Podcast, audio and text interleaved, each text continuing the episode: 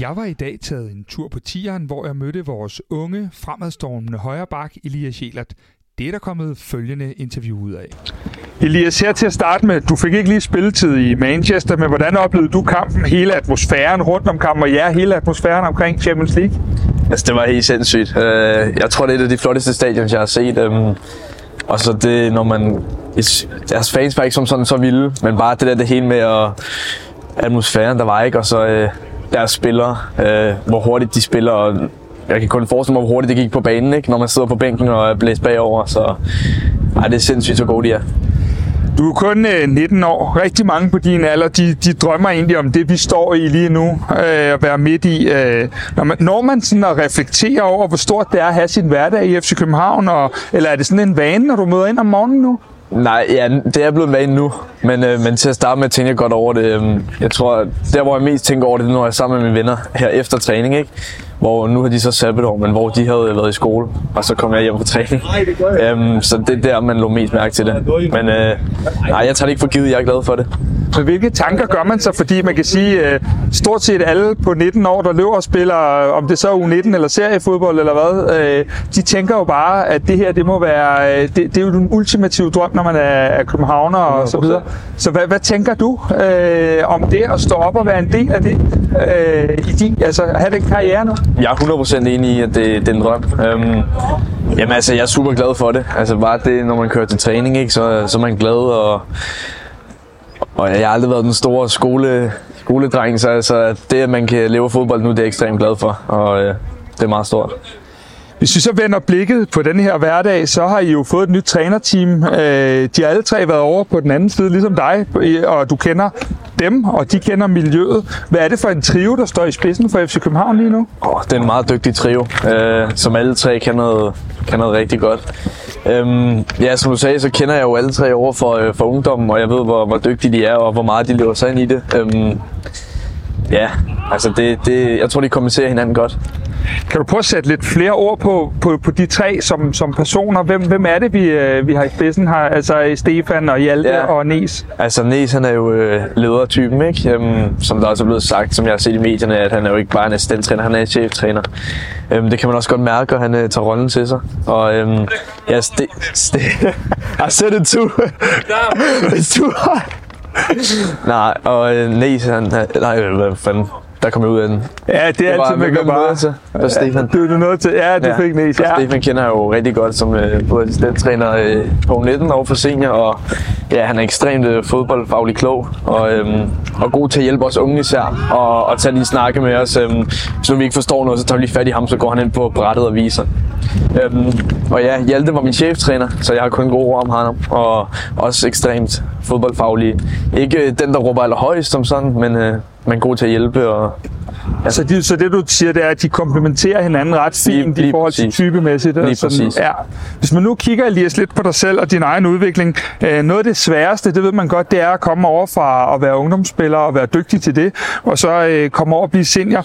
Som vi ser det udefra, så lægger du hele tiden på og virker til at være kommet meget godt over det step, der er, som måske er et af de sværeste i fodbold. Hvordan oplever du øh, tingene? Ja, ja altså selvfølgelig i starten, det, jeg tror det største skridt, det er det med fans.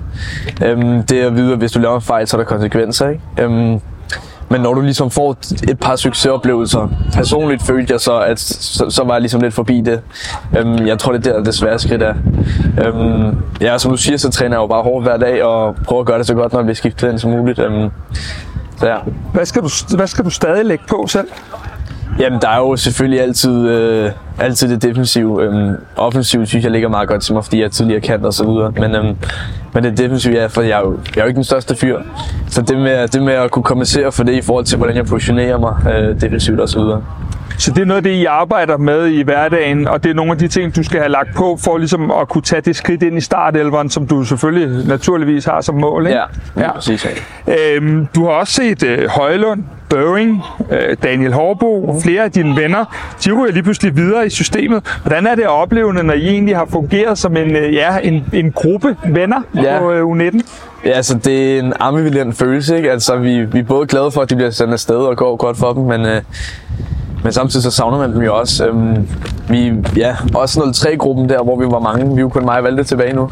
Så, øh, Så ej, men det er sjovt at se, at det går godt for dem, og, og vi er bare glade på hinandens vejen. Ja, vi håber lige, at I bliver her lidt endnu.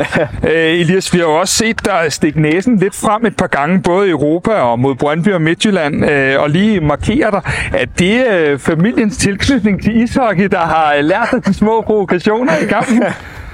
Nej, det er det sgu ikke. Det er det. Jeg, altså mig og min bror har begge, øh, som så spiller ishockey, jeg har begge to et, et temperament, når først vi kommer op i et røde felt, så jeg tror bare, det kortslutter, og så gør jeg lige det, jeg først kommer i tanke om, ikke? Men øh, det er bare sjovt ballade.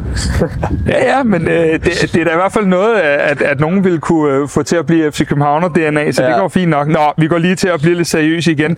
Der er en god måneds tid til det er slut med efteråret her. Hvis du skal gå glad på juleferie, og det her tænker jeg både dig personligt, men også holdet, mm. hvordan skal den kommende måned så forløbe? Personligt synes jeg, at den skal forløbe med så mange starter som muligt. Øhm, og så selvfølgelig bare, at jeg gør det så godt som muligt, når jeg får chancen. Øhm, og udover det, så ja, tage alle de sejre, som vi kan få. Øhm, selvfølgelig ved jeg godt, at City hjemme for eksempel, og, og Dortmund øh, hjemme også, det bliver selvfølgelig svært at få sejre der, men, men ellers så mener jeg, at vi skal vinde alle andre kampe. Og det vil sige, at øh, det, Nes han øh, sagde jo lidt omkring at have føling med førstepladsen, når vi går til, øh, når vi går på vinterpause. Det er sådan lidt det, du øh, bakker op der. Ja, præcis, ja. Hvis vi så breder det lidt ud i forhold til dig selv, og også lidt på den længere bane, har du nogle øh, delmål og mål for, hvornår du sådan er helt etableret omkring starteren i, i København? Og jeg ved godt, det kan hurtigt lyde arrogant, når det er, vi har både. Peter Ankers og Kevin Dix på din position, men, men, men du gør der jo også nogle tanker. Ja, selvfølgelig. Ja, det sgu et godt spørgsmål. Altså, øhm, jeg, jeg træner bare så godt som muligt hver dag, øhm, og så prøver jeg bare at... Og jeg gribe de chancer, der kommer. Altså, så, så er det op til Næs at bestemme, om jeg starter. Men, øhm, men jeg kommer til at gøre alt for det i hvert fald, og håber på det. Elias, her på Kvartibold, der er vi sådan øh, en lille smule øh, fanboy-agtige af dig, og vi tror, du har en kæmpe stor fremtid, så tusind tak for din tid, tak og for god det. kamp i morgen. Tusind tak. Ude på tieren lavede vi også en kort optag til kampen i aften i parken mod FC Nordsjælland. Jeg smider lige et link i shownoterne.